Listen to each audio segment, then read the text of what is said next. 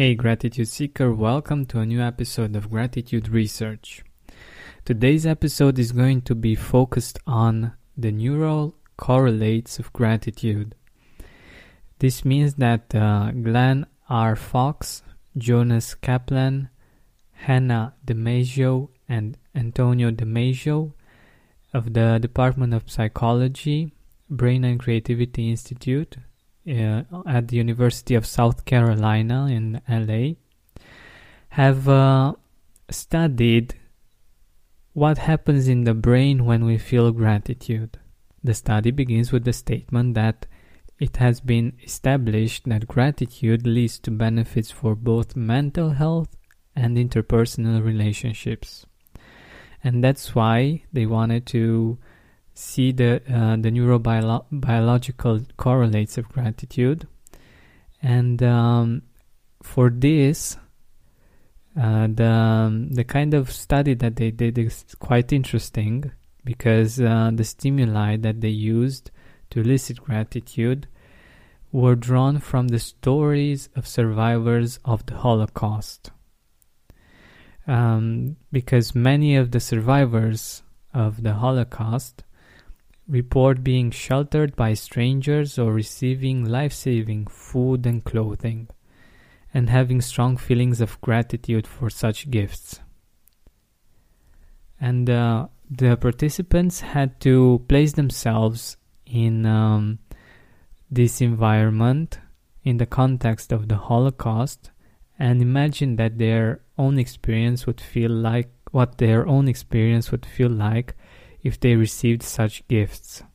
They found that um, gratitude correlated with brain activity in the anterior cingulate cortex and medial prefrontal cortex. But in my opinion, what's most interesting about this study is the fact that they used this kind of um, gratitude intervention to measure gratitude, to measure um, its effects on the brain. And I believe that we can um, extrapolate this study and um, see how we can use it in our own lives. And I think it's particularly helpful for those that are in bad situations right now, in which they need the help of other people. It might not be easy right now, you might feel indebted, but it's quite interesting that um, and I've also uh, read an ar- another article, this time in a newspaper, with um, an elderly lady that has survived the Holocaust and that has been helped by different people in her journey. She appreciated life much more than other people that have lived in um, peaceful situations. So if you're struggling right now, if you have some kind of some kind of a challenge, and you need other people's help or other people actually come to you to to aid you one way or another.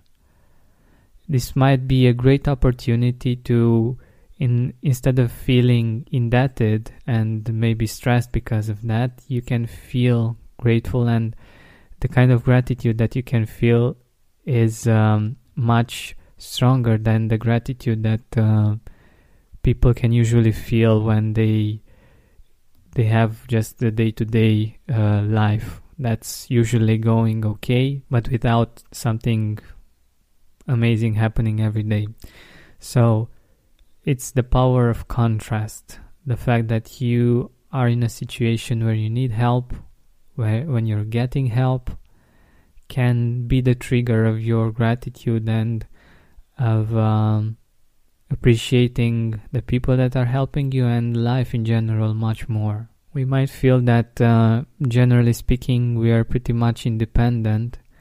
And um, when there are situations like these, like in the Holocaust, when your life depends on the help of other people, you get a, quite a perspective and you get to appreciate other people much more and life much more you might have had these kind of experiences that your life depended on other people, but if not, it seems that even just imagining a certain situation like it was in the Holocaust or watching a movie about the Holocaust can get you to to feel the same kind of gratitude. Thank you so much for listening. I really hope that this episode has been useful for you.